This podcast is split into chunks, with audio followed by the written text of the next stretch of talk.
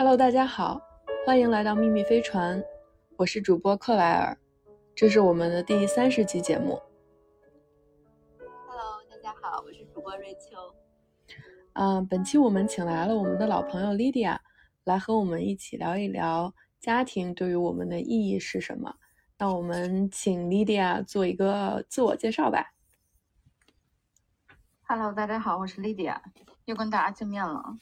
我刚刚看了一下日期，上次跟大家聊天儿应该是在今年的二月四号，今天是九月二十三号，已经七个月二十天没有跟大家聊天儿了，所以非常开心又回到我们的 Girls Talk。你刚刚说就是二十天，精确到天，然后我昨天看到别人的微博说我们就是二零二二年距结束还有一百天。哎呦呵，天呐，时间过得看来今天我们又赶上一个神奇的时间节点，对不对？嗯嗯我记得上次我们有一次聊天的时候是黑夜最长的那一天。哦，冬至啊，对，是的，冬至。嗯，然后我跟我朋友讲这事儿，然后我朋友说是你再活一百个这么长的一百天，就六十岁了，哇，距离距离六十岁还有一万天。啊！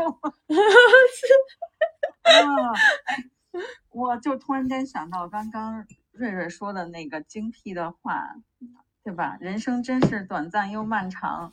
嗯，就是如此。嗯，又短暂又漫长。嗯，哦，我忽然发现九月二十三号，那今天是秋分呀，所以我们一起，啊我们的节目以及我们三个一起走过冬至，走过秋分。是的，没错。哎呀，就冲这个，我干了这杯咖啡。我也我隔空干杯啊！对隔空干杯。我们我们怎么活的好像没有时差一样？大家有没有听出有人有早上起床的烟酒腔？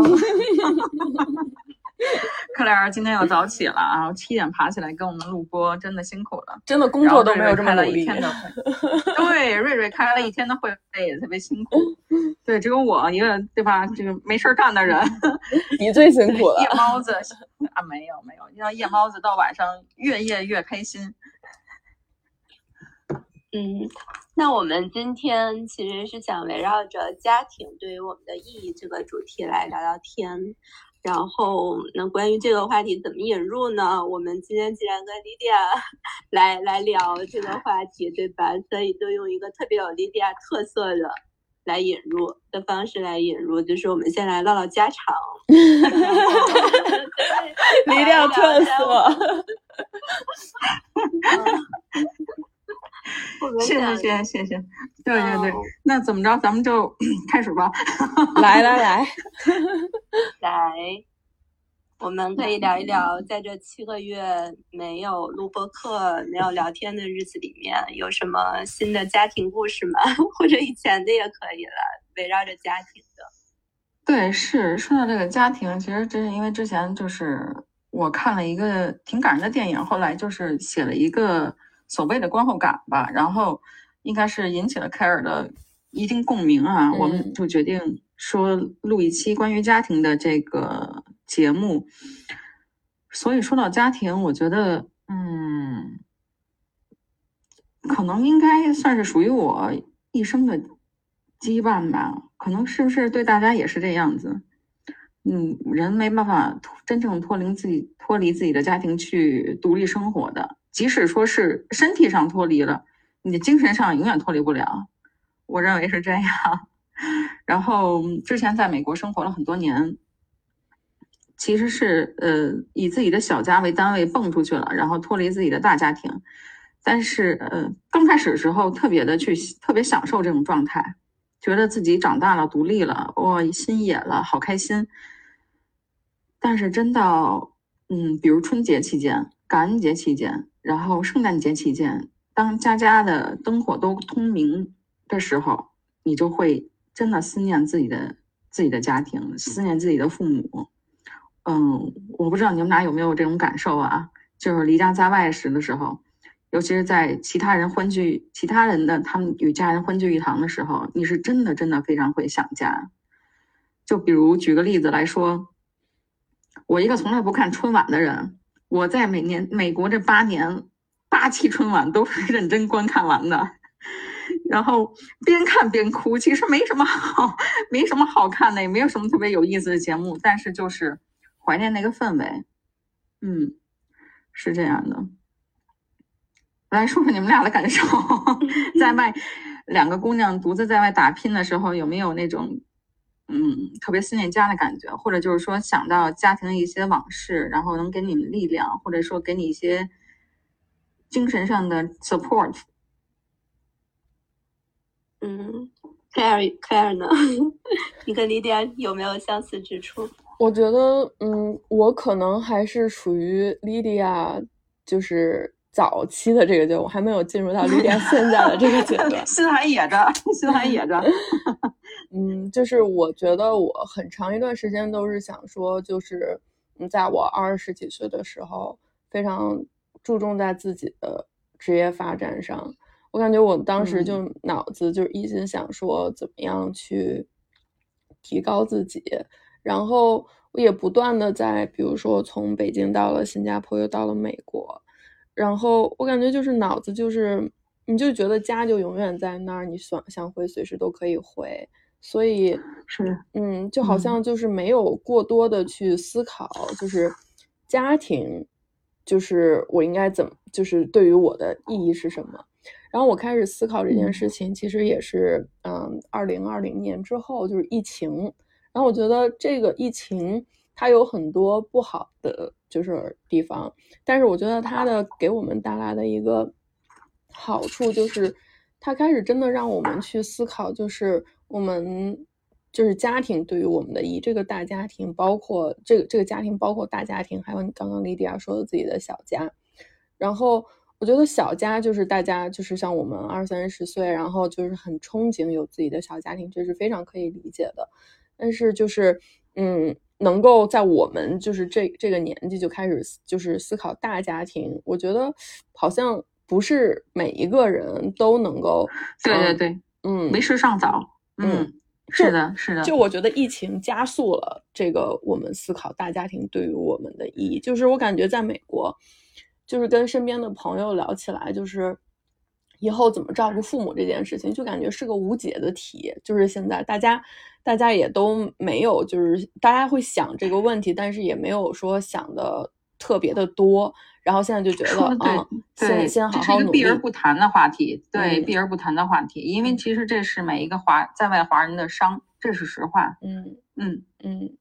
然后大家就觉得，嗯嗯，那就先也不知道怎么做，那就先好好工作，然后先赚钱吧。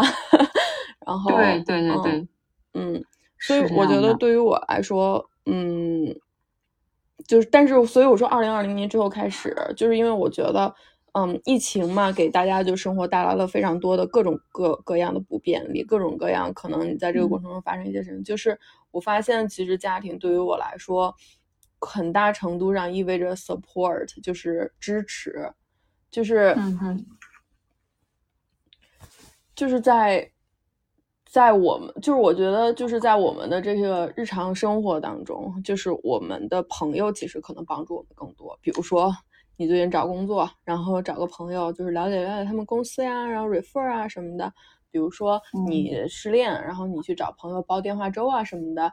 然后但是就是家庭是什么呢？就是当你的朋友都已经帮助不了你了，比如说 你进监狱了。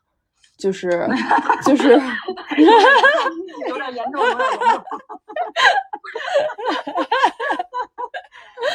对，就是就是你的朋友那个时候就帮不了你了，但是你的家人依然可以，对，给你送饭，给你送饭，给你送衣服，打电话什么的。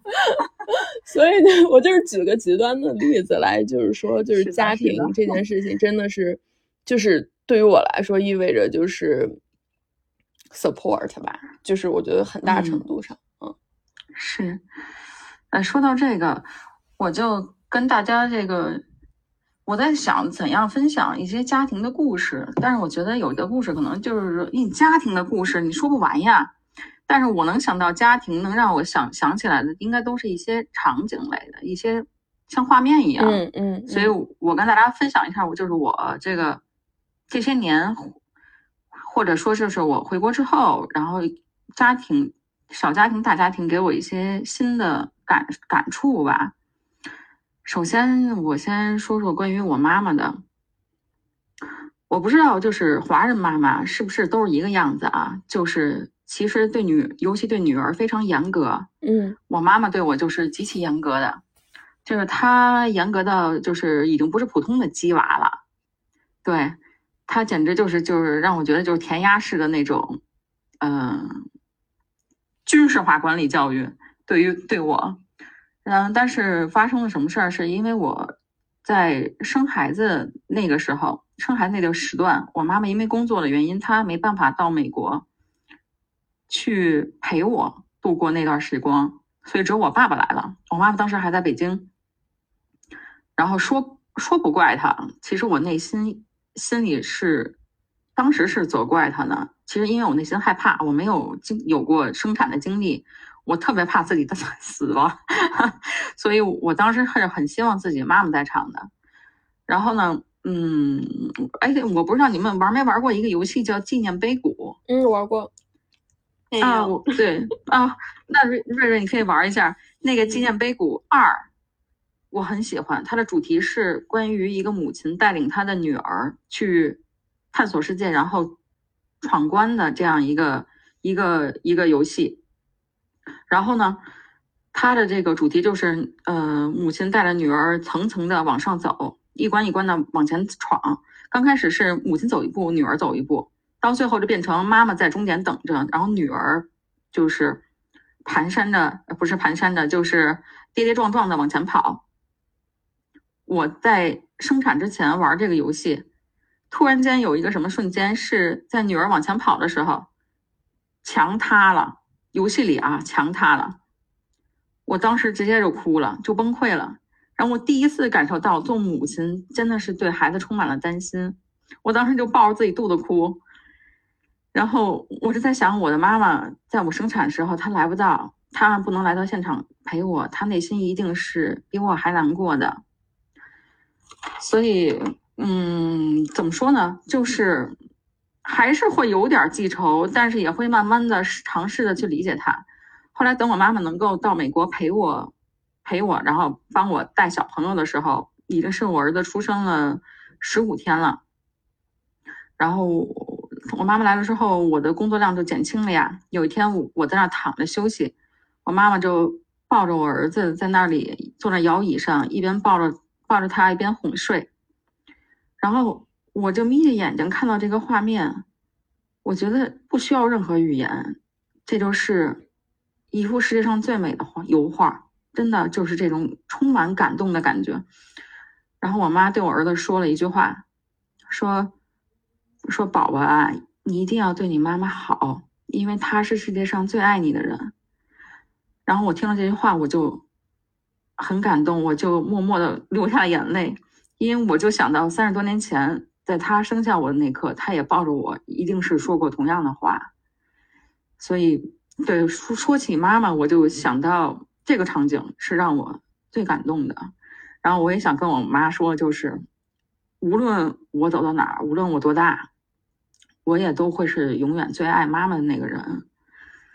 嗯，然后关于我爸爸的话，我爸爸给我的感觉就是四个字儿：从小到大，他就是，我觉得他对我是，对我来说，他是就是万能的神一样的存在。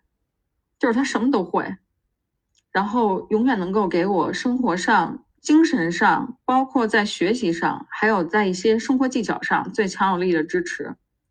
但是这次我回国，给我的感触最深的是什么？是我爸，我觉得他真的老了。痛苦的不是说我觉得他老了，最让我痛苦的是我没有经历他变老了这个过程。这个是让我觉得挺自责的地方，呃，因为我呃在这七个月当中经历了一次嗯换新房子，然后搬家，嗯，我搬家之后给小朋友买新的家具，都是宜家的嘛，然后我也没有请宜家的人来帮忙，我就觉得自己装就完了，然后我爸爸要过来帮我装家具，那你想想，我爸爸以前就是最早是车间的那个主任出身，这个所有的机械活他都干得门儿清。但是真正他在这次帮我做那些最简单的家具安装的时候，我他我发现他好像看不懂说明书了，就是他经常会装错或者装反，然后那个问题就是还真的出的挺简单的，因为我过去一看我就发现了问题，我说哦，爸爸这儿你装反了，啊，他说怎么会呢？来回在翻说明书，甚至都不是那个产品的说明书，其实就在那一刻我我。特别难过，就是你会觉得，就是以前在你眼中神一样存在这么人物哦，他也是英雄迟暮了，而且你不知道他怎么就英雄迟暮的，就是我就会觉得自己好像这在外的这八年，完全失去了跟父母的这个感情的联系，然后好像这八年就被对于大家庭来说啊，好像被偷走了一样。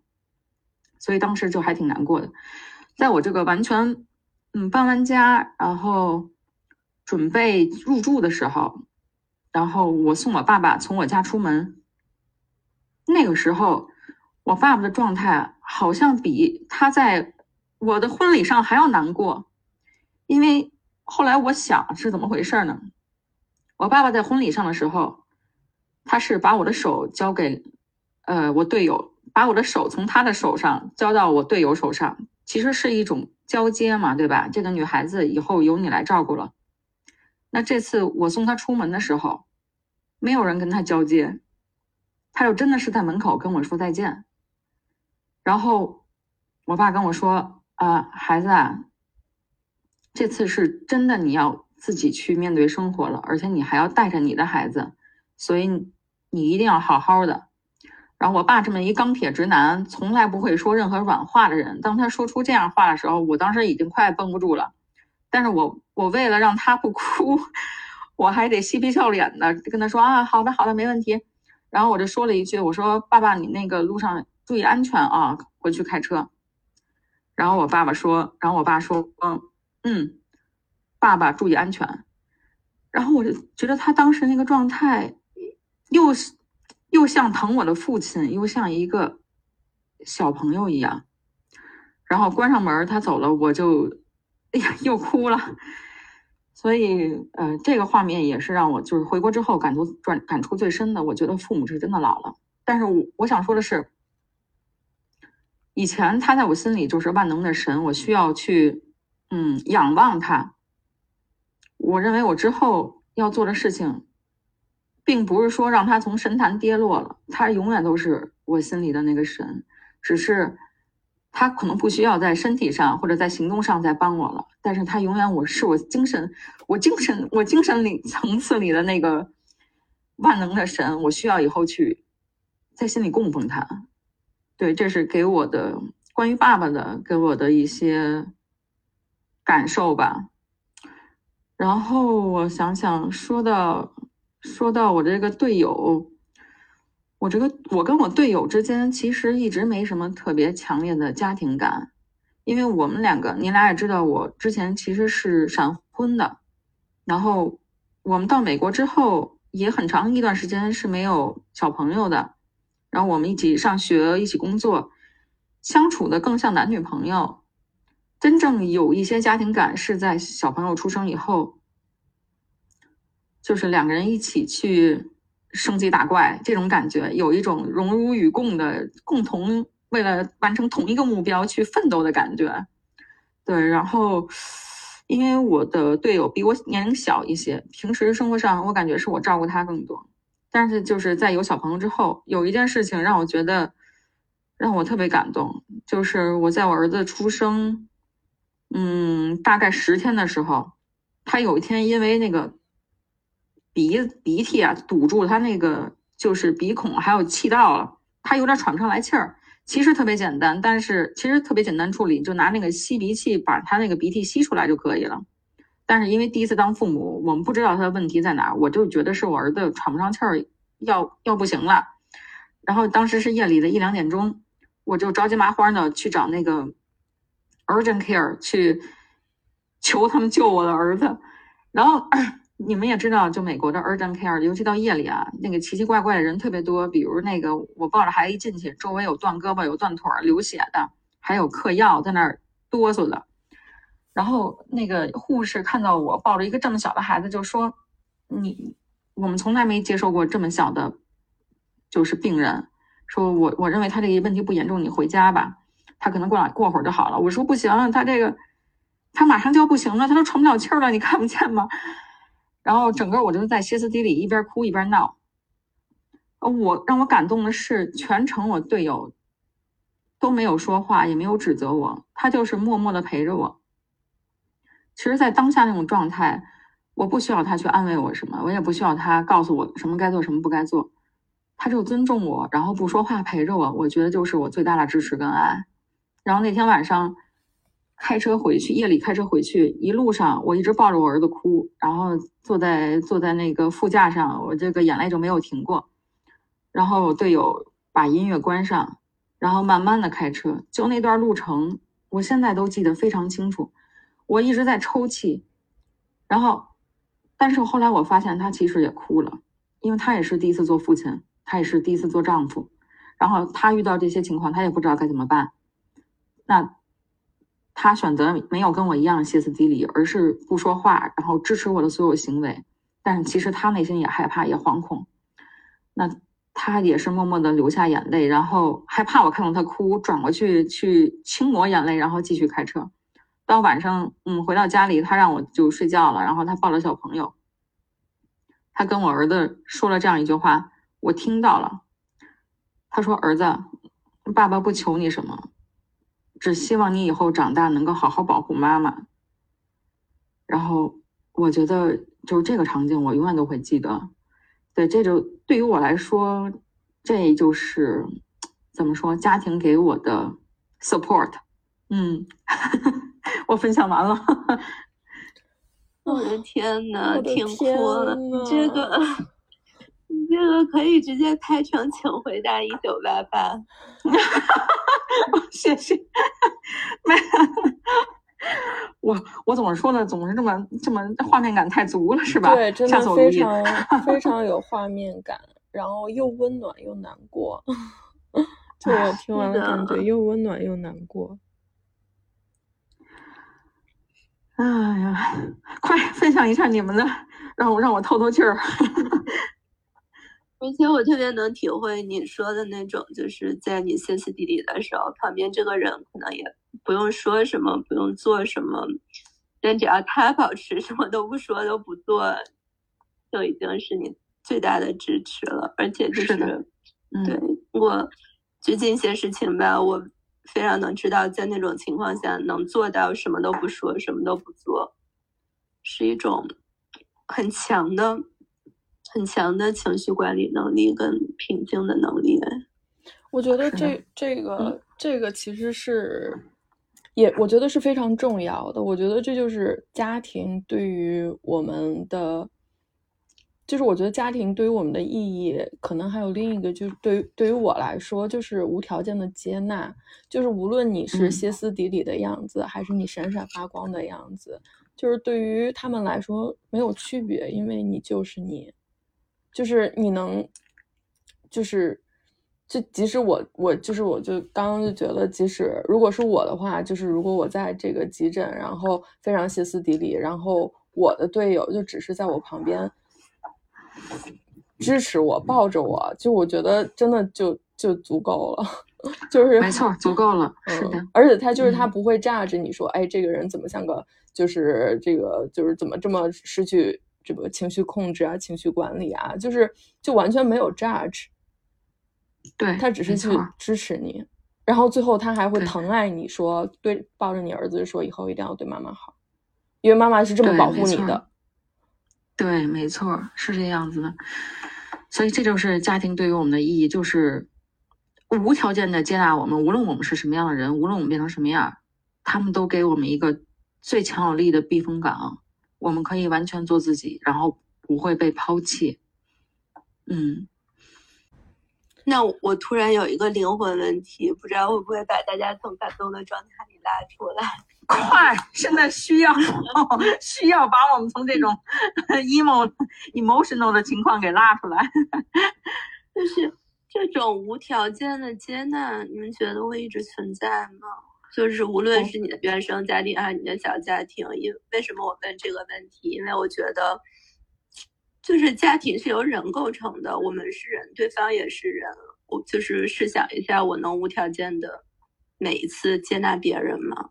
还是说无条件的接纳，即使对于家庭家人来说，它也是少有的画面，所以才会让我们记忆那么深刻？呃，我认为无条件不代表无底线，嗯，也不叫没有，也也不代表没有 expectation。啊，对对对，是这样的，就是。对于小家庭来说，这个阈值可能就更小一点儿；对于大家庭来说，这个这个是吧，范围可能更宽一点儿。比如说，你要是犯罪了，你父母可能不会抛弃你啊；但如果你犯罪了，可能你的队友就抛弃你了。嗯，有这种可能性，对吧？嗯，所以就是，就我觉得家庭是就近乎于像莉莉娅讲的最大阈值的无条件的接纳我。是的，是的。比如咱们犯了什么错误？第一个抛弃我们的，应该可能就是那种无关紧要的所谓的朋友啊、同事啊什么，对吧？就会爱躲我们远远的。那么真正的好朋友还是会，还是会不抛弃我们。那如果我们做了无底线的事情，伤害了朋友，他们会抛弃我们，远离我们而去。但你的父母不会因为你伤害了他，很轻松的就抛弃了你，对吧？我们经常会跟父母吵架。比如我们跟队友、跟爱人之间也会有摩擦，也会吵架，不能说一吵架对方就跑了，他们可能也跑不了。所以，对家庭对我们的接纳程度还是应该算是所有关系中最大的。嗯，认同。所以，所以其实背后有两个点，一个是刚才你们两个说的，家庭是所有关系里面对我们无条件接纳的程度最大的。然后这是从家庭端来说，然后对于我们自己来说，可能我们我不知道你们有没有这样的过程。我小的时候想象家庭，无论是大家庭还是小还是小家庭，尽管我没有小家庭，但是在我想象中，他们都应该无条件接纳我。但是你想的是对的，我也我也应该认为应该是这样。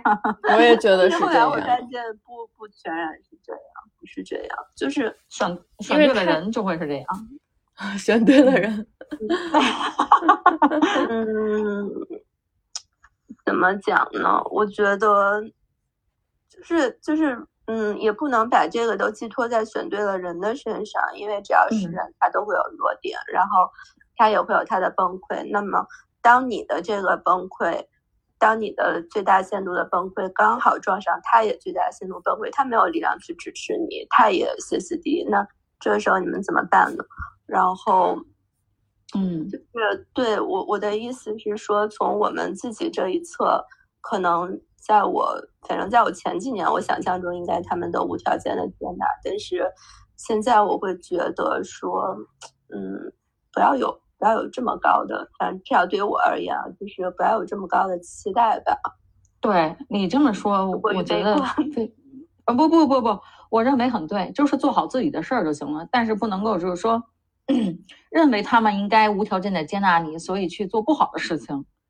对，嗯，我我觉得是这样。哎，说到这个，我就随便乱讲了啊，反正咱们也对，也是瞎聊天儿。嗯，就是，嗯，咱们是可以聊一聊每个人在就现实当中你的家庭，你形容一下自己家庭是一个怎样的，然后。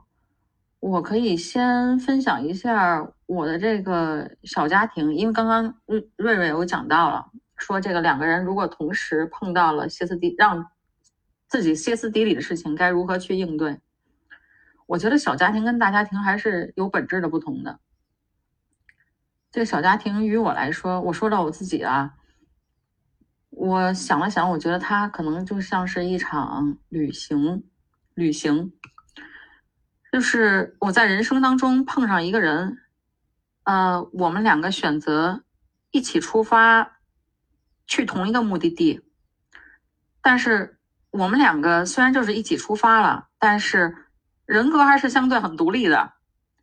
然后整个在路上，有时候会有独立的行行走，有时候啊就会结伴而行，但是仍然目的地是驶向一个地方，中间有快乐，有不快乐，有争吵，有争执，但是还是会共同往前走。走着走着，中间又加了一个队友进来，一个小小的猪队友，啥也干不了，然后呢，就耽误了我们的这个行进的速度。我们 往前往前进发的速度就变得异常的缓慢，而且我们两个可能那时候的主要任务就是让那个小小小的猪队友活着，怎么能让他不死活下来？然后继续再往前走的时候，我们会面对更多更多的问题，就很多问题是你在出发的时候根本想象不到的，可能一件非常小的事情就引发了两个人争吵。就会让双方都歇斯底里了，然后谁也不愿意妥协，因为有中间有一个人在看着呢，是你们的，是我们的孩子在看着我们呢。我们都很强势，就是谁也不认不认为自己是错的。就像这样的有有时候这种矛盾啊是会积累的，然后这样我们就怎么怎么说呢？往前走着走着就。以前可能迈过小山丘，但是最终我们仨走到了一一座挡着我们路的大山面前，就是我们面面对一个巨大的山峰，无法迈远，无法三个人同时去翻过去了。可能我们三个人一起试过了很多方式，设想了很多的解决方方案，仍然没办法三个人同时翻过这座山。最后，我我们选择的方式就是队友，就是我儿子的爸爸，他直接去继续爬山，他以爬山的方式去翻山。我选择带着我的儿子去绕道而行，可能我去走到小树林，或者是迈过一个溪流。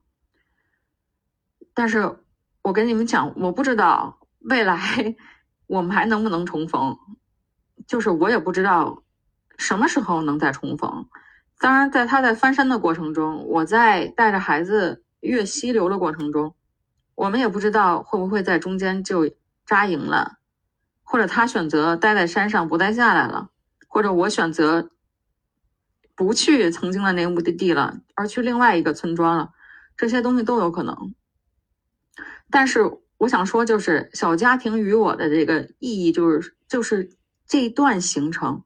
从我开始出发的这段行程，到我遇到山，带着孩子准备去绕道而行，这期间，这个这段旅行是我一定是我人生中最有意义的、最重要的旅行，没有任何旅行可以替代它。无论未来终点，我的未来终点在哪儿，未来我队友的终点在哪儿，这都不重要，重要的是我们曾经一起出发过。而且我们出发的时候是穿着同样的队服，所以这就注定我们三个人永远都是一个 group。所以家庭小家庭对我来说就是这样重要的意义，就是已经给我深深的烙上一个烙印。不管未来走到哪儿，我们三个都属于彼此，这点永远都不会变。大家怎么又不说话了？我觉得。我觉得又是非常有画面感，虽然这个不是说那种像你之前描述父母的那种非常实实际现实的画面，但是你描述了一个让就是我感觉我跟着你，我跟着你在走这段旅程，我就觉得我是纪念碑谷里边，就是虽然你的朋友在后边在在跟着你走这个这个，是就是。这是这种小家庭，我对我的小家庭的一个理解。因为人生，你看，就是短暂又漫长。现在我感觉是漫长的，谁也说不好以后会怎样。但是就是我们不悔走过的每一路，就每一步就好了。然后说到我这个大家庭，我觉得我大家庭其实是一个特别传统教条的家庭。然后在我大学毕业之前，我认为我的家庭是让我喘不过气儿的。因为他们对我的教育太严格了，然后呢，在我大学毕业之后，他们来了一个最强反差，开始了极其开明的，呃，怎么说呢？极其开明的对待我的方式，就是我人生大事儿，他绝对不阻拦我了，我想干什么干什么，然后就让我有点哎，怎么不按套路出牌呢？但是这仍然不影响我的父母对我的这个策略，就是刀子嘴豆腐心。所以有的时候想起他们的时候，我的内心就是波澜会比较惊涛骇浪，你知道吧？但仍然他们也是我最柔软的存在，这是我的原生家庭的真实状况，就是挺极端的。然后，嗯，每当想起他，我又又恨又爱，就是给我这种感觉，想逃离，会想逃离，但我逃到哪儿又觉得我离不开他们。嗯，就是给我这种感触，我不知道你们俩有没有。我觉得他们为什么会有这种转变啊？就是因为这个这个转变前后很大呀。我觉得，我觉得我能理解弟弟啊，就是在这一点上，就是因为我觉得我家也是，就是我觉得我小的时候，就是我妈其实对我也挺严格的，就是我不知道我有没有跟你们讲过，就是小的时候写暑假作业，然后放暑假的。前几天我就能把暑假作业都写完，然后，嗯，哇塞，那你可以 后几天补。我也是，或者不写。然后写完了之后，你就可以无限玩了嘛。然后，嗯，我妈就会在我开学前几天，因为一般开学之后会有这种什么测验啊什么的考试啊摸底啊什么的。对对对对，哎，学校好干这个。对对对，然后。她就会，我记得有一次暑假，她就会把我的那个暑假作业，因为当时都是铅笔写的，就是她给我全部都擦掉了，然后我需要重新再写一遍，全部擦掉，你重新写。对，真的，我的天啊！要是我，估计就把作业撕了。我当时我觉得我应该是挺崩溃的，然后 我想说，这简直就是，这简直就是晴天霹雳啊！哎呦我的妈呀！难怪你这么优秀，找到根儿了。然后，然后，然后我就就擦掉了。然后我就得，我记得我当时就一边哭一边赶紧补作业。你看看到头来还是跟我一样。对，到头来还是跟你们俩一样。我靠！早知道前面就不用提前写了。对对。哎呀，太逗了。嗯，然后你说，你说，嗯，你说，你说。然后我小的时候又是去的那个寄宿制学校，就是你是家庭对你军事化管理，然后我是就是这个军事化管理，就是我妈就移交给学校了，就是学校对对，就是那种。那阿姨就只能是在寒暑假时候抄你作业了，平时没机会。然后寒暑假作业是小学的时候。然后到了那个中学的时候，他就是因为因为学校已经军事化管理吧，所以他就是开始对我的课业非常的这个放松。但是呢，他开始掌控我的思想动态，比如说偷看我的日记。哦，天哪，这个是对对，就是他会挺难难挺让人难过的，应该对对，就是他会他会就是我发现，哎，我好像有个什么思想动态，喜欢哪个男生，他怎么都知道。他有什么妒忌的行为吗？反正，然后我就有一天就发现他偷偷的在看我的日记，然后就我感觉就是就是就是，然后到了大学之后，就是这个转变，然后我能特别能理解莉莉亚，就是说他突然就是什么都不管了，就是思想动态也不管了，然后学业也不管了，就是大学毕业之后，然后我感觉我我其实在想这是为什么？其实我觉得是信任，就是就是就是你在成长的过程当中，你已经就是他已经就是感觉他慢慢的相信我了。他慢慢的相信，他不用在旁边，就是嗯，就是把我的就是作业擦掉，重新写，然后让我确保我能够就是自律。他不用再去嗯去想，哎，我是不是要早恋？然后这个会不会影响学习？就是我们家对教育，就我感觉我爸妈对我的教育真的是非常的看重，以及非常的舍得投入。就是是嗯，然后嗯，然后之后就是到我大学之后，就感觉。嗯，我都做的每个决定，他们基本上都是无条件支持，而且他们会倾尽所有的，在就是什么什么方面都非常支持我。然后我我自己自己自己其实其实其实觉得这个转变是由于就是我们长大了，然后我们的父母越来越相信我们了。是的，他已经把你培养出来了，就是他觉得你不会再走那种不犯不会犯大的错误了，就是方向一定是正确的了，那他就会。对吧？也给了你一定的试错的一个空间，嗯然后呢，相信你在人生大事上不会做特别错的选择，所以他就会无条件的信任你，相信你。其实这种自信是，其实这种自信是家长给给他自己的，因为他把孩子培养出来了，已经。嗯嗯，我认为应该是这样的。嗯，但是他们说到这个，你说你继续说。但是他们其实对于就是经历了我之后，其实我这个也没有问过我爸妈，就是他们对于我弟的培养是完全不一样的，就是他感觉就是我妈从来都没有擦过我弟的作业，然后因为我弟也从来不写作业，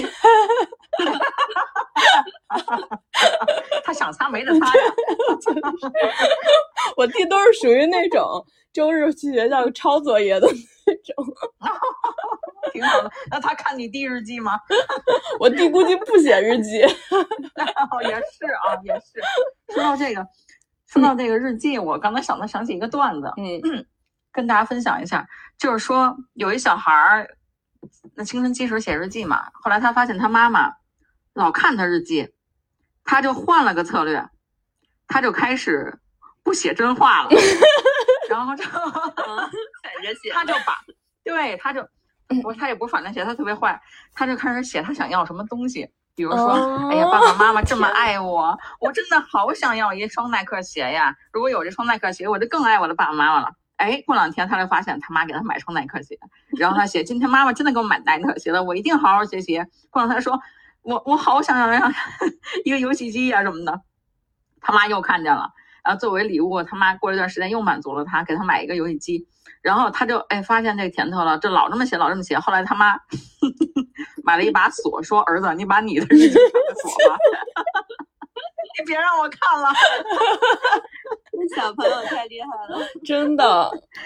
但是我觉得听完这个故事，让我觉得有点释然。对于我妈看我的日记，就是 他们看你的日记，可能真的是出于关心你，可能真的是就是想说，看，尤其女孩子，尤其嗯女孩子，她那个父母对女孩子教育严格，我完全能够理解。如果我跟有有个女儿，我说不定比她更严格，因为这个怎么说，社会对女孩子其实现在也也无法做到完全公平，对吧？嗯小女孩儿从小到大遇到的困难可能会比男孩儿更多，嗯，包括在身体上可能受到伤害的可能性更大。所以作为父母管教严格，包括就是嗯偷看日记啊怎么样，我不能说这是对的吧？我认为这是不对的行为，但是我能理解，嗯，嗯就是给我们一个保护。嗯，大家都陷入了沉思，想想我们写日记里写过不不，喜欢哪个我当时我我陷我陷入沉思，我陷入沉思是，哎，我当时怎么没有像那个人那么聪，那个小孩那么聪明呢？哎呦，是，所以你说现在孩子都是越学越精了。天哪，以后我可不能看我们家孩子日记，太费钱了到那个年代应该不写日记了，啊！对，也是也是，嗯就直接在元宇宙里面遨游。是。哎，瑞瑞，你分享一下你的你的家庭给你的感受。对，比如你你的家庭现实中是什么样子的，然后你你那个理想中的家庭状态是怎样的？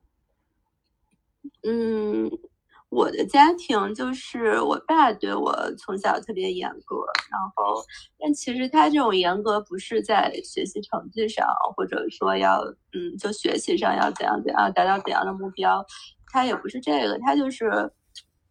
哎，这么说，我爸虽然不好，但是我觉得我自认这个评价是客观的。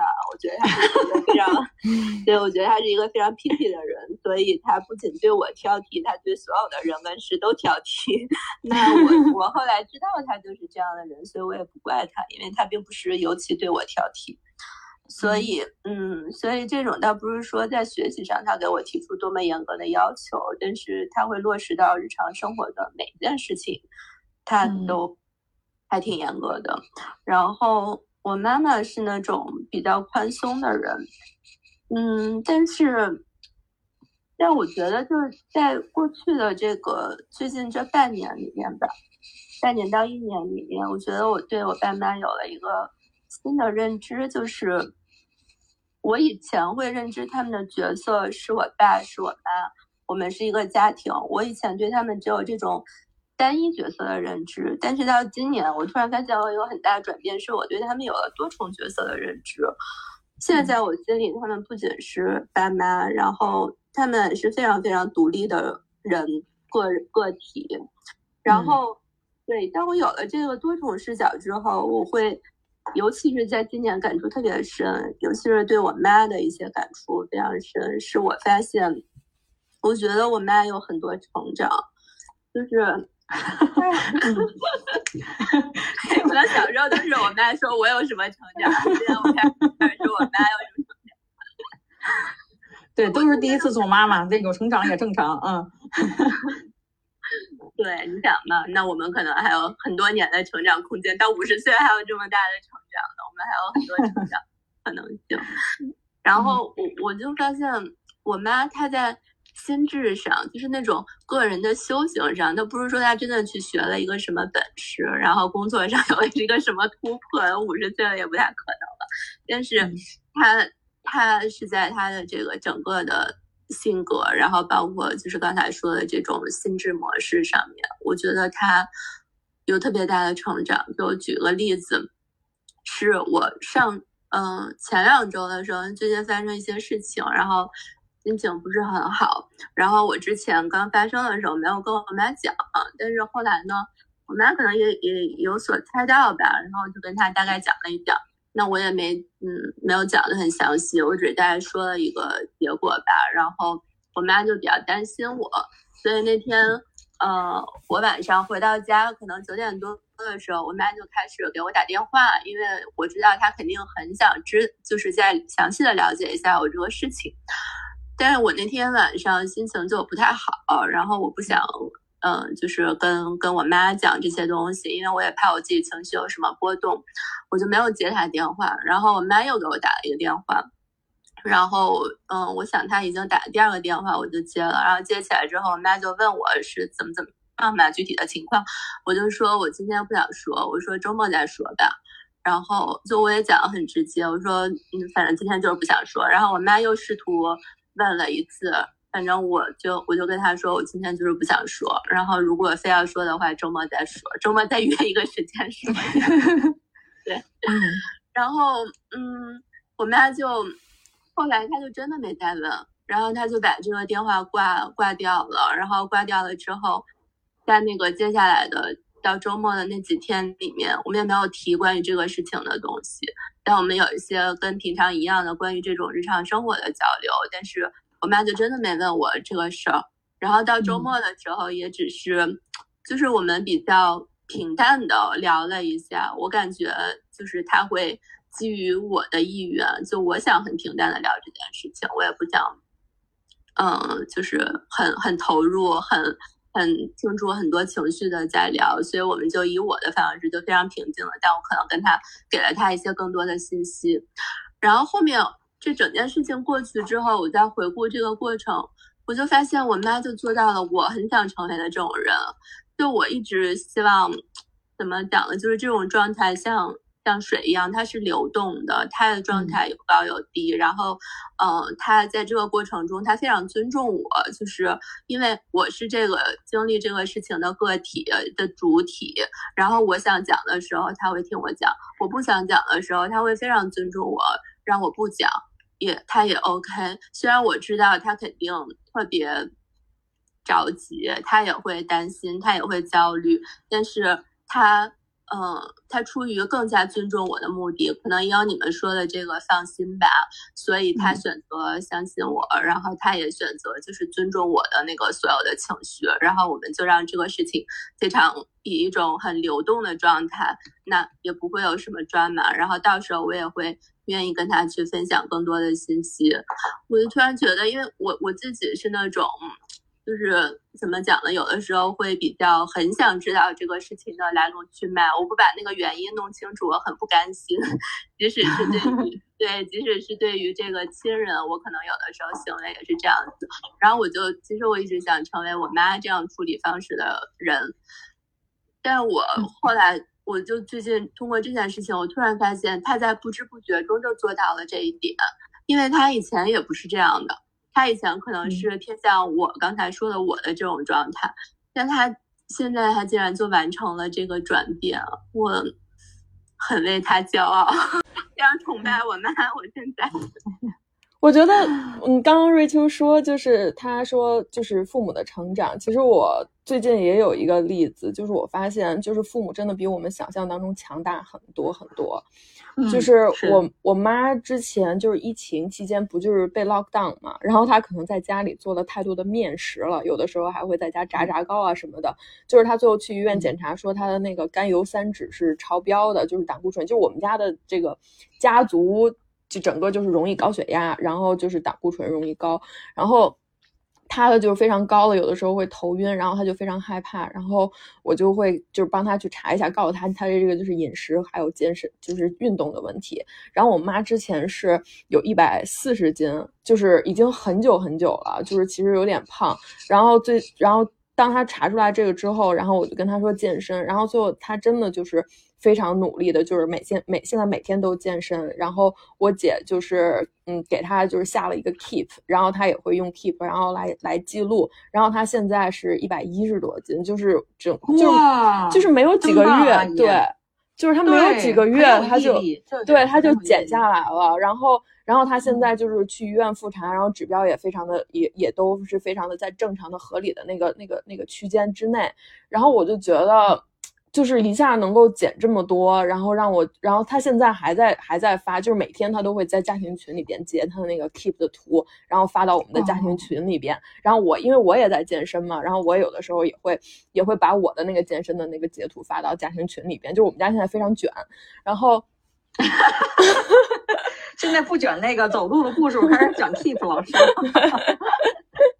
因为走路，他是之前说走路的步数还需要再去再去看呀什么的。他说他说 keep 特别好，然后他跟我讲说是我姐，他就帮他装的。那个时候我就内心其实有一点点小难过，就觉得我不在身边，就是就是嗯，就是我就觉得其实 keep 这个事情，我我早几年前我就知道了，但是我就不会想说哦，帮我妈装一个 keep，就是就是那种那种小小的愧疚。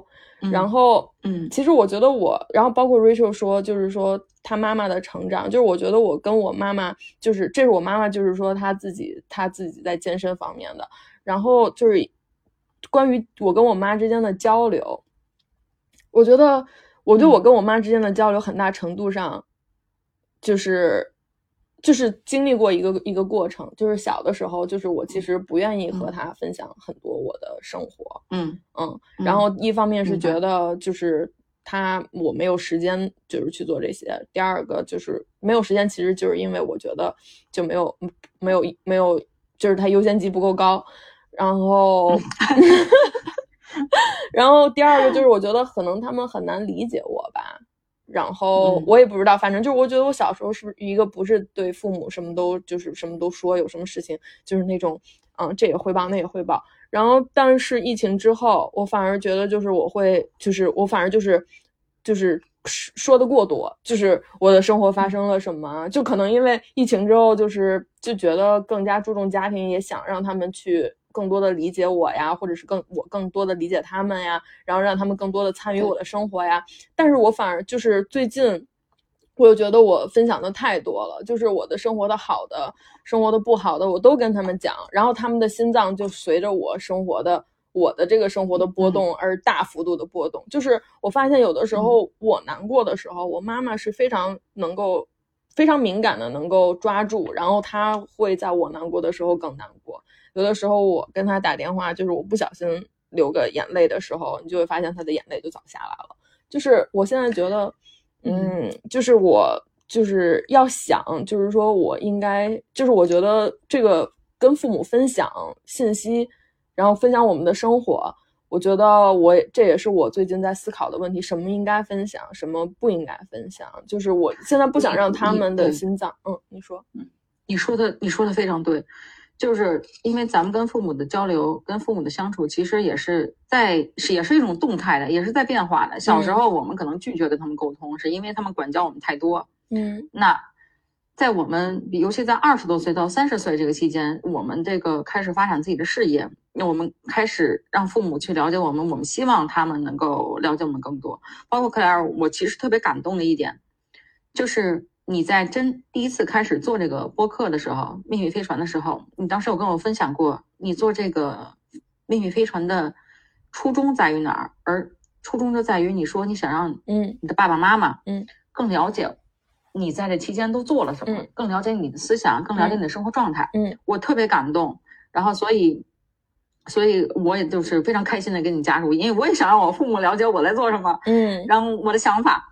但是就是我我想跟你们说，当你们开始在可能再过几年，比如有了自己的小家庭，或者就是说你的事业发展到一定地一定程度之后，你又会变成以前的样子，就是会选择性的告诉他们关于你的信息。嗯你以后可能就会学会报喜不报忧了。嗯，没有，这其实我小时候就习得，我小时候就报喜不报忧。对，是的，但是以后你会选择那种真正让能让他们开心的事情，你会把那些让他们担心的事情故意隐藏起来，选择自己去承受，嗯，因为你知道他们已经受不了了，对，他们可能会为你发现了，难过，嗯，我发现对了，他们嗯会会为你难过，然后会跟着你担心，有时候他们的担心的忧虑的程度远超于你这事情本身的程度。对对，我有的时候我觉得我都好了，他们就可能还在为我担心。他嗯他们好不了，你知道吗？因为他们他们年龄越来越大，对，他们的人生的人生的主题其实也变少了，以后就是孩子，嗯，嗯还有他们自己的健康，嗯。就这两件事儿。嗯。那他的健康他能保持，他他认为他能够保持住，然后能够能够能能够让自己活得很开心，然后呃不没有病痛的纷扰，那他只有孩子能让他担心了。嗯，所以比如说，你说你今儿你领导瞪了你一眼，说不定阿姨晚上都睡不着觉。有可能是这种状态，嗯所以慢慢的你可能也就学会报喜不报忧。前一阵儿我跟我一个朋友还在聊天儿，他问我说：“你会跟你的父母聊所有话题吗？”我说：“我会跟我的父母聊所有话题，但是我父母仍然不知道，仍然不了解我我这个人到底是怎样怎样的，就是我的父母只了解一部分的我，嗯就是不是想说，我不是想告诉大家我是人格分裂啊，就是我想说的是，心中最悲伤的那个那个地方，我我是不愿意分享给我的父母的，因为我不想让他们为我难过，嗯，所以我只是希望就是我好的那一面展现给他们，让他们跟我一起开心。或许你们俩慢慢的也会进入像我一样的这种状态，会去斟酌哪件事儿该说，哪件事儿不该说。嗯。其实这就是家庭给我们的，说到底，其实这是家庭给我们的责任，嗯。就是嗯。我们对吧？我们希望我们的父母、我们的原生家庭，因为我们而变得快乐，而、嗯。而不希望他们因为我们跟着沉重。嗯。嗯。嗯，我我会觉得，我会觉得这个事儿其实比较简单哎，就是就是你问一下你爸妈想听什么嘛，因为我跟点菜似的。因为大家什么都可以沟通嘛，然后包括是这儿也说跟大家跟爸妈越来分享越来越多的信息什么的。你问问你的用户反馈呀、你说啊，我今天给你讲这些事儿，你爱听吗？嗯，那不错不错，这个主意很好。可以学习了，学习了。是的，是的，是的嗯。哎，所以你们两个对于你们两个来说，理想的家庭状态是怎样的？刚刚一直在说自己的原生家庭是怎样的，现在我们可以聊一聊，嗯，咱们理想的状态是什么样的？嗯，来，谁先开始？莉莉亚先开始吧，因为我其实没有思考啊过这个问题。我我哦，其实我也没思考过，那我就先拍抛砖了。来吧，我我理想的状态，首先我是没有认为我的家庭达到我理想的状态的，所以我理想状态我只能够就引就是借鉴于别的，嗯、比如说电影啊、影视作品这种 影视制作品，对对对。那那首先先说到就是我很喜欢的一部电影叫《时空恋旅人》，你们看过吗？看过。怎么？我以为你要讲记我的母亲，结果我还去补了呢。就 我会说的，我会说的，我还去看了这部电影。对，一会儿一会儿说这个，就是《时空恋旅人》里面，我喜欢这种状态是他们的家庭状态。然后我想说，就是我希望我成为这个影片中这男孩的母亲那种状态，就是成为那样一个婆婆。因为我我认为这个原生家庭当中，就尤其是婚后啊，这婆媳关系是真的挺难相处的，尤其是在这个华人家庭当中。然后我就分享这个电影中的几个片段吧，就是我很喜欢这样的婆婆的状态。就是第一次她见她这个婆婆见她未来的儿媳妇儿，然后他们两个在湖边儿呃海边，他们家是一个海景房，在海边聊天，然后。这个女孩子在要求她的男朋友做一件什么事情，那个男朋友没有应允，可能就是自己玩去了。然后这时候，这个婆婆就对那女孩说：“哎，你这个对男人啊，你要时不时教育教训他一下，说你可不能让他太得意啊，男人都是容易得意忘形的。”我觉得特别酷，我我就在想，这样的婆婆有多么洒脱。这要是就是赶上一些。是吧？事儿多一点的那种婆婆，可能就是那种，可能更像了自己儿子一些，而且她是站在这个女孩的角度去讲话，而且真的是好像是这女孩的母亲一样，甚至说是这女孩的闺蜜一样，我就很喜欢这种感觉。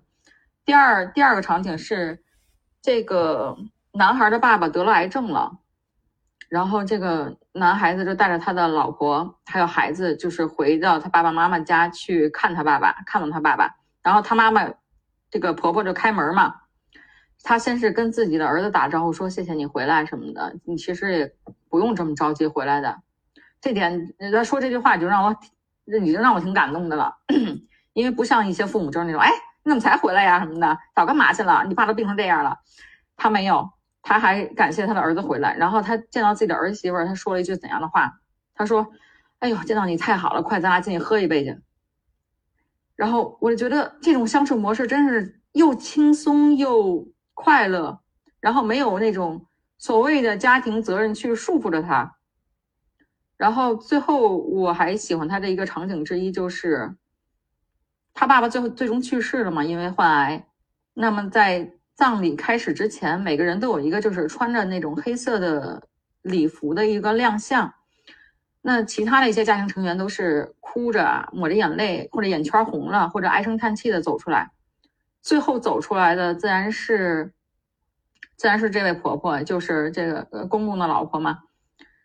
她这个场景我记得非常清楚，她就是非常伤心难过的走到镜子面前，然后理了理自己的衣领，捋了捋自己的头发，然后给自己画了一下口红，冲着镜子笑了一下。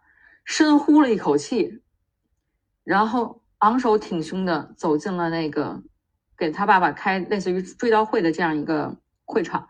那他面对的人都是参加葬礼的他的亲人，大家其实本来都死气沉沉的，都很难过，但是他却是大步流星、昂首挺胸的走进去的。我觉得就是说，给我感觉是所有人眼中其实最需要安慰的人，因为是他的伴侣去世了。那所有人眼中最需要安慰的人，他反而成了所有人，他反而给了大家最坚强的这种 support。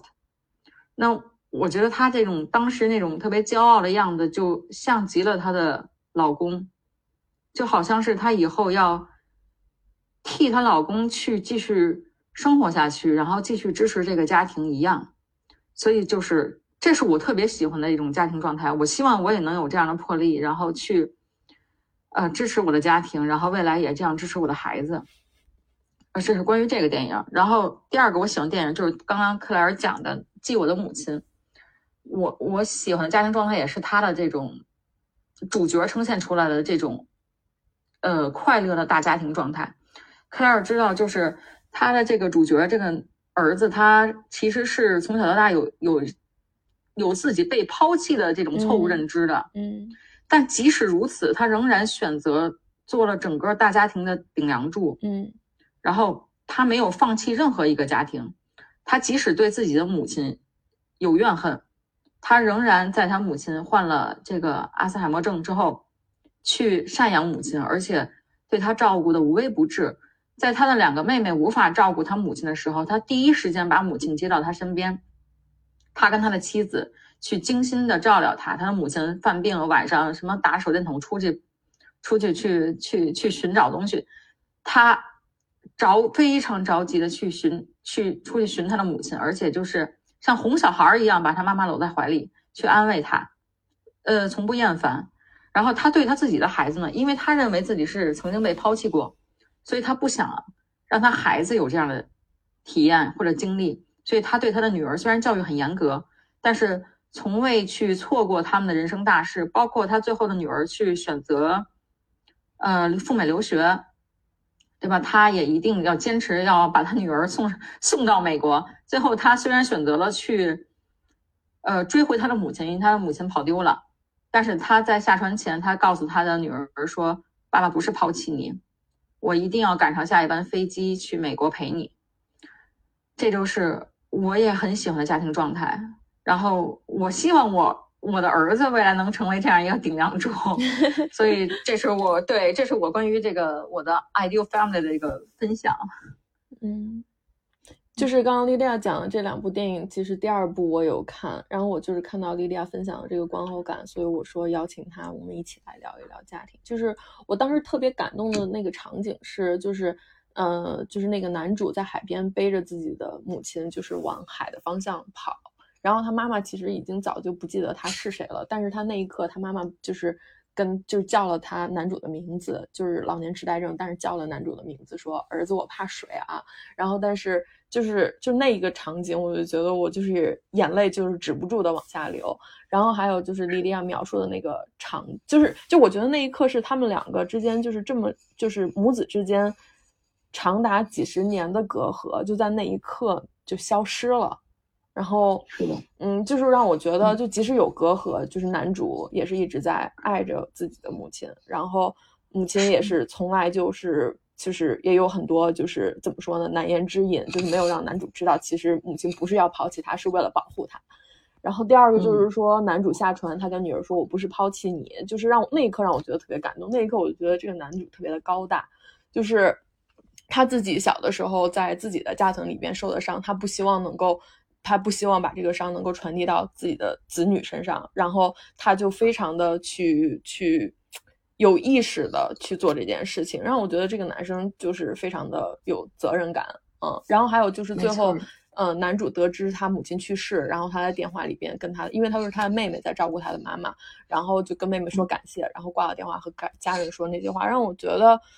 哇，就是就是就这些话，就是让我觉得听了之后觉得，就让我觉得特别的。我现在已经忘了他说了什么话了，但是我当时记得那时那刻的感受，我就觉得家庭的力量好强大啊！就是，没错，嗯。然后我想，我我其实也看了一部电影，就是除了记我的母亲，就是我看的这个电影其实是一部悬疑剧，叫《嫌疑人 X 的现身》。然后，但是它其实也可以，就是就是之前大家可能看这个都是从悬疑推理的角度，其实也跟我朋友讨论过。然后我们发现这个电影其实可以另从另一个角度看，就是这个电影讲什么呢？它是讲了一个离婚的女女子，就是和她的女儿，就是合理的正当防卫失手杀了自己的前夫。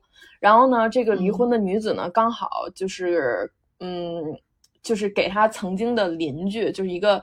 她邻居是一个天才的物理学家、数学老师。然后呢，她刚搬来就是这个地方的时候，给她的就是邻居带来了就是一些温暖和慰藉。就是这个温暖和慰藉是什么呢？就是当时他邻居就是这个数学家在解题快抑郁、快要自杀的时候，他刚搬来这个地方，他就摁了那个门铃儿，跟他女儿送了个小礼物，说我们是刚刚搬来的邻居啊，请多关照。就 That's it。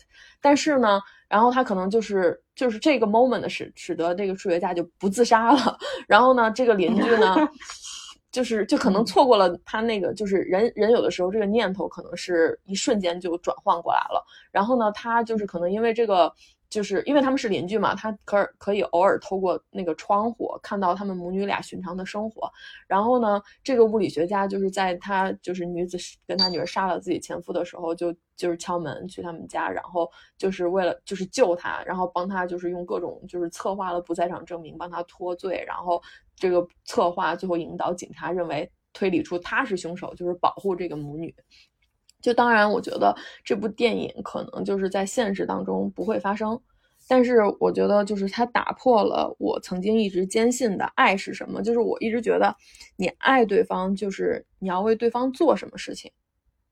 嗯，但是这部电影就是让我就是从另一个角度了解，其实爱也不需要一定，也不一定需要为别人做什么。比如说那个离婚的女子，她也没有为那个数学家做什么，但是那个数学家就跟她就就在电影里边说，有的时候一个人只要好好活着，就足以支撑甚至拯救某个人。就是我觉得他就是把我对于爱从一个非常一个一个一个。怎么说？一个非常，嗯，狭窄的理解吧。就是我一直觉得爱我就是帮我做作业，爱我就是为对方做什么。如果你说你爱我，你得说出你到底为我做了什么。但是那部电影就让我觉得，哦，你爱也不一定需要为别人做什么。就是，然后这个就让我想起来，就是说，我觉得我只要好好活着。我觉得我爸妈就很开心了。我只要还在喘气儿，我爸妈就就就已经是很支撑他们。我就想象不到，如果有一天就是我突然就是没了，然后我爸妈可能就崩溃了。就是我觉得这个也是让我觉得，就是你的你的存在对于你父母就是力量。非常同意刚才你说的，嗯，克莱尔说的那个。爱不一定是要为对方做什么。突然让我想起来，我之前听了一个播客，里面有一个嘉宾说：“嗯，放下助人精神，没有人需要你的拯救，不要去拯救别人，爱他。”我觉得非常非常有道理。就是你不要做什么，不要拯救，没有人需要你的拯救。这些你做这些真的是。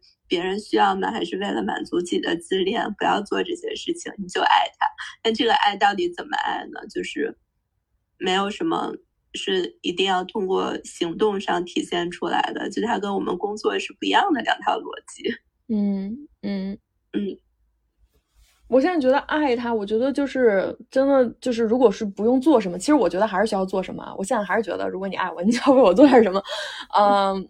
但是我觉得理解也非常重要，就是我觉得你很难爱上一个人，如果你不理解他，就是如果你都不理解这个他，那你就是我我其实觉得你很难爱上一个人，除非就是如果你不理解这个人的话，然后我觉得理解非常重要，然后这个理解的过程当中，你就会发现前一段时间听播客，就是那个峰哥和简历底的，然后他们说他说爱是什么，就是他就讲了一个童话故事叫《快乐王子》，他说。你现在没有宝石了，没有宝剑了，也没有宝石了，我再也不会离开你了。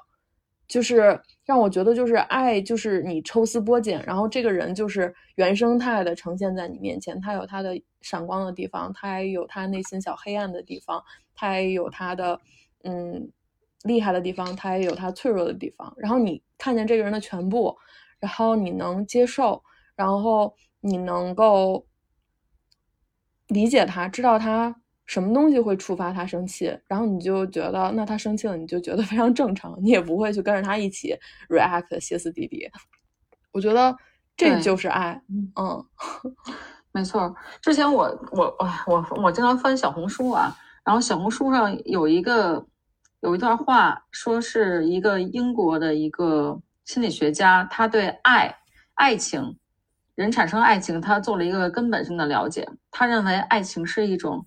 灵魂的被看见。当你爱上一个人，其实是因为那个人完全看清了你的灵魂，然后你发现他看清了你的灵魂，你就会爱上他，因为你认为他爱上了真实的你。嗯，我觉得还是有点道理，差不多就是一个意思，就是你抽丝剥茧，你你是纯粹的你的时候，那个人理完全理解了你，接纳了你。你就会爱上他，无论也这也无关那个人的状状态啊，嗯，就是那个人有钱没钱啊，他在什么样人，皮肤黑皮肤白呀什么的，个高个矮啊，嗯，都没有关系，而是你真真正正的被他接纳了，嗯，其实这就是咱们的心灵，我认为是咱们的心灵给自己找了一个家，就是同样他就是这个人可能会给你带来一种让你有安全感的这种家庭的这种感觉，嗯嗯，或许是啊，嗯嗯。但是这个对于我们自身也是有要求的，就是我们自己也不能就是随便歇斯底里，就是我们还要就是就是 own our shit，就是对对，就是是是这样的。嗯，还有另一方面就是，当你就是展示脆弱的时候，它其实是需要很大的勇气的。然后他也要求我们去 open up。如果你不分享的话，别人是没有办法完全理解你的。是的，是的，是这样的。所以，所以我们怎么聊到爱情了呢？这个 就是聊到了爱吧，聊到了爱。对，是，其实对，说到爱，家庭跟爱情也是有共通之处的。对。走到最后是，但是我我之我忽然想起来，就是关于人们为什么会相爱。之前我看过一个也是心理学上的理论，他说是创伤让人们相爱。就是，嗯，当然你们所说的那个深度的被看见、被理解，它肯定也是相爱的一种前提吧。但是这个这个心理学家他为什么说是创伤让人们相爱呢？就是。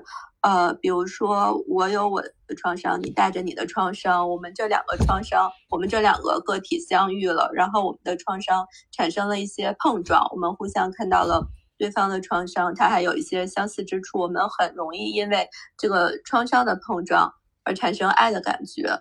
那这就是为什么？为什么后来，比如说我自己成长了，我蜕变了，然后呢，我到了一个。嗯，新的一个模式里面，我没有以前的创伤了。这个时候，我发现我可能不需要这个人了，然后我我也不再需要之前那个带有创伤的爱了。但当然，我可能在这个过程中又积累了新的创伤。但 anyway，我可能需要下一个阶段的另外的一种爱了。这个就是人们为什么呃，比如，也就是我们所说的两个人互相步调不一致了，那这个时候爱会消失。我我觉得这也挺那很有道理。对，也很有道理。人生就是一个治愈自己的过程。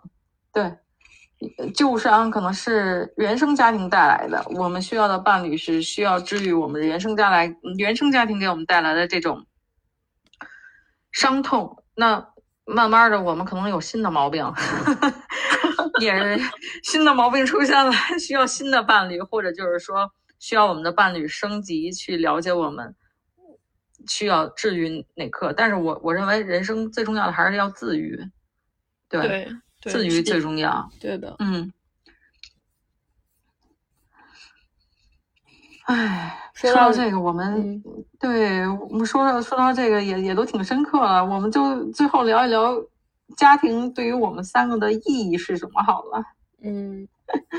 我我先说，就是我其实觉得，嗯，家庭就是我我我之前一直在其实准备这个，就是没有，就是觉得一直在想家庭对于我的意义是，就是一就是第一个词儿蹦出来就是 support，就是支持，第二个就是接受，然后马上我脑子当中的场景，就刚刚 Lydia 一直在分享他的生活的这些小场景，我觉得是一个非常，就是因为你你在你在国内，就是你回国，就是你刚刚分享的这些。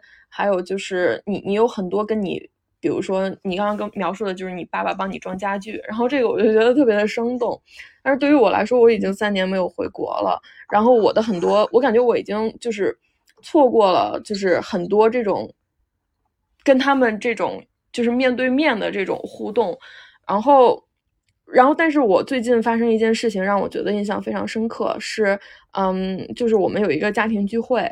然后我们我其实小的时候是住在姥姥姥爷家，然后我们我是有一个大家庭，然后嗯，我有就是我妈我姥姥有这个四个女儿，就是她的女儿又有大概六个孩，就是我姥姥这边有六个孩子，然后我和大家庭，嗯，对我是最大的那个大姐，然后我有个妹妹小我五岁，是就相当于二姐，然后剩下四个有四个小孩，他们是一样大的。都属蛇，然后他们就就是那个四个小孩，他们在小的时候就一一聚会，然后我们就是春节基本上都会去姥姥家吃饭，然后一聚会他们就会拍那个四个人的合影，就非常非常小的时候，从小的到他们就是还还还就只能不能不能坐，然后就是摆在沙发上四个四个小孩儿，然后到他们慢慢慢慢的长大，然后。嗯，到他们就是上学，然后他们其实中间已经很久很久没有在一起拍过照了，就是就我们都是那种老照片，都是纸质的，就是他们那天那天发到我们的那个大家庭的那个群里边，然后后来说这次他们聚会，然后他们四个人要继续就是模仿他们小的时候那些动作，然后再复刻当年小的时候拍的照片，然后然后就是特别的二，但是我看到他们发的那个之后，特别的。觉得哇，他们怎么都长这么大了？然后就是我觉得我也错过了他们成长啊。虽然我也不是他们的妈，但 是但是你知道 长姐，你知道吗？就是就是有一种哇，错过了他们的这个这个成长。然后我在跟他们试，然后我那天还去打网球了。然后打完网球之后赶紧回到家，然后我爸就一直在催我说：“你赶紧的，大家都要走了。”然后是大概晚上这个打完网球回到家，赶紧跟他们视频，然后就是跟每一个人，就是我的。我的姥爷就是，我觉得我姥爷最近，我后来我跟我妹视频，就是我妹跟我讲，我姥爷也有一点，就八十多了，然后有一点老年痴呆，就是有的时候跟他讲电话的时候，你就要非常的大声喊，然后他才能听到，然后他回的时候，就是他不用那么大声，就是我能能听见，但是他也会非常大声的回我，然后嗯，我。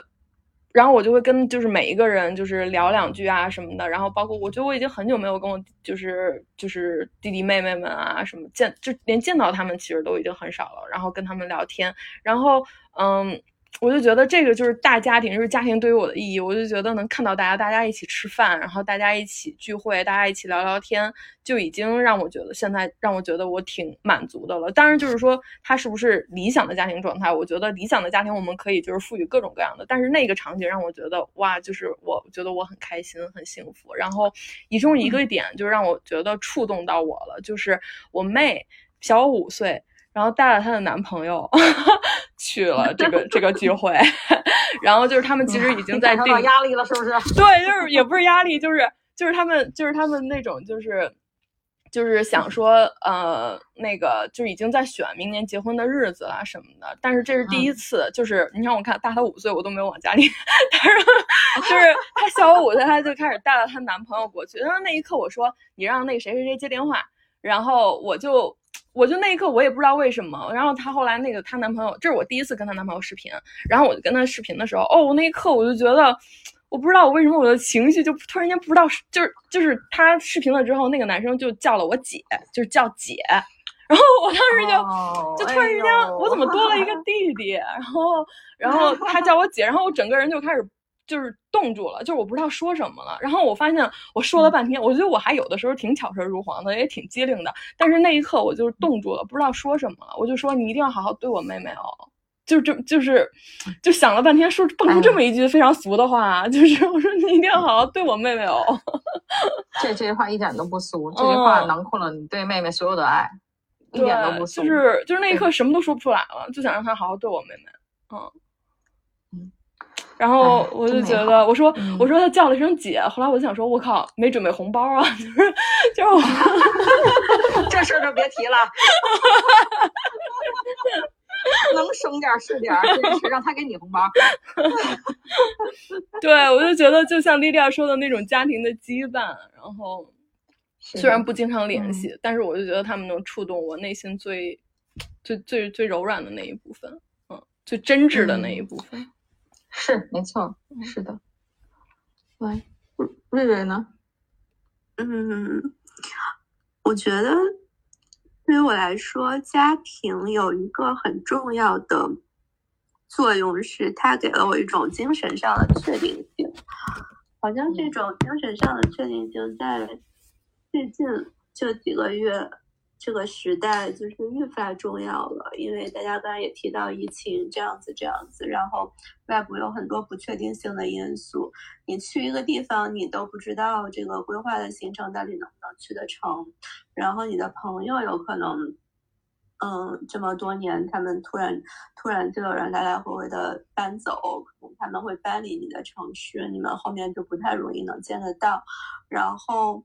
你的你你你你的爱人，你谈恋爱的人，或者你的什么对象，然后这些人有可能会，嗯，因为什么事情触发，然后他就会离开你。但是家庭就是那种一直在那儿的，因为就像刚才大家说的，也不太可能一下子就跟你断绝父女关系，断绝 不了。一般情况下，对对，然后然后他他，你你会知道，他无论是从实际的实体上还是虚拟的这个这个这个形象上面，它都是很稳的在那里的，所以我觉得这个给我一种极大的精神上的确定感。然后这个确定感，它是能对抗很多那种虚无的嗯，然后我最近还觉得，嗯，就是除了我们刚才说的情感的互相支撑啊这些之外，我觉得他在生活上也给人一个牵引吧，给人一个激励，就是在这也是我最近才有的感受，因为最近就是我有家人，就是我表妹生病比较严重，然后嗯，就发生这个事情。然后让我最近尤其意识到，就是我们还是要把自己变得强大一点。这强大包括经济上的，然后也包括精神上的。因为在这种情况下，如果你的家人他很需要你支持的时候，那其实你就是要在无论是经济上还是精神上要给他们支持的。那你怎么给他们支持？还是要把自己变得强大一点。然后，嗯，由于这个想要强大的心呢，有可能会。牵引着自己，就是比如说在工作上想做得更好一点，更努力一点，多赚一些钱，或者是任何的，嗯，牵引个人成长的一些东西吧。哦，这个是我我最近认识到的。我同意，嗯，同意同意。所以你看，咱们咱们最后说到的，基本都是从家庭出来之后。长大了，我们自己有自己生活了，开始对家庭的反哺，无论是从精神上还是从经济上，对吧？我们希望我们自己能挣更多的钱，给予家庭更好的支持。我们希望自己啊，呃，像长姐一样，然后呢，在精神层次上，也能够是说，是成为这个家里能能说上话的人，能帮助到自己的弟弟妹妹。对，这就是家庭给我们的意义吧。我说，对于我来说，我是一个巨蟹座。巨蟹座对于巨蟹座来说，应该说家庭是相当重要的。但神奇的是，我上升星座是射手，那我就是一个外，就是自由。从外外表来看，我是一个对我是一个闲不住的人，就是生活对我我更喜欢一种游牧状态，就是跑来跑去。其实呃，所以我我这人展现的就有时候有点有点分裂，内心很传统，但是我外表又挺。挺挺外放的，但是即便如此，家庭对于我来说，我觉得就是俩字儿：信念。因为我无论怎样规划我的人生蓝图，我发现我都脱离不了我想最终想要达到的那个家庭场景。就是我所有的人生规划，最终的目的都是希望能让我的家庭过得更好。然后我，因为我从小到大从来没想过说未来有一天我要成为怎样怎样的人，我要独自美丽，从来没有过。所以家庭就是给了我这样一种信念感，它是我的一个前进的动力。嗯，我觉得它，我对于我来说，家庭就既是我人生的出发点，它也是我梦想的最终的归宿。所以这就是家庭给我的意义。然后。在咱们录播课之前，我正好给我爸打了个电话，我想听听我爸对于这个家庭的认认认识是怎样的。我爸当时正在做饭，可能也没空理我。我说爸，特别真实，特别真实这个场景。我说我说爸，你你给我分析一下，对于你来说家庭的意义是什么？我爸说你没事闲的吧，我这忙着呢。然后我就在不停的骚扰他。我爸说：“我告诉你啊，家就是家，家就是家，不是讲理的地方，家是讲爱的地方。”哎，我觉得还挺有道理，因为从这句话他从小说到大。嗯，然后他还说了一句话，说了一句特别，说了一句特别特别接地气儿，但是你仔细想想，有挺有哲理的话。他说：“家是吃饭、睡觉、看电视不用花钱的地方。”就还蛮有道理。其实就是他想说，家庭给了他，给了我们最大的。安全感，就是好像我们可以卸下所有防备，什么都不用付出，也仍然可以在这里平躺，这样一个避风港吧。嗯，我觉得你爸总结的特别好。嗯，谢谢谢谢，我一定把你的这个夸赞带到。特别理解你说的这个两面性，就是我我是嗯我是水瓶座，但是我上升是摩羯座，就是你知道水瓶是像风一样，那你也挺分裂的。对，摩羯是这种土土土的、踏踏实实的，然后我也挺分裂的。嗯，呃，对，摩羯目目的性很强的，就会照着目标去，对，不会被其他事所纷扰。水瓶座其实挺浪漫的，嗯，对吧？挺浪漫的，嗯比较梦幻。对，所以就是我也挺分裂的，所以我能理解你的巨蟹和射手。哎呦，我这个我我这有病，可能得治治。我觉得人就是很复杂的，就是我觉得我们我们其实应该庆幸我们我们了解自己的复杂，嗯，我觉得简单的接受自己的复杂，对，对对接受自己的复杂。是的，嗯嗯嗯，时候不早了，那我们就愉快的结束吧。我也刚好九点钟要去开会了。好的，无缝衔接。好，谢谢亲爱的们陪我聊天，我很谢开心。谢，我也今天是。注定又是一个不眠之夜，每次跟你聊完，我一定睡不着觉。今天晚上我要继续 用我的咖啡度日。那你把你的那些画面都写下来，你这些画面真的太好了。真的非常好，我觉得以后可以拍电影了。哦，谢谢谢谢谢谢，那我那那我多积攒一些画面跟大家分享。好啊，下次再来哦。好的，没问题。嗯，好，非那我们就聊天。好了，跟大家拜拜了嗯，拜拜，谢谢莉莉娅，谢谢。拜拜，谢谢拜大家拜收听，拜拜。感谢大家收听。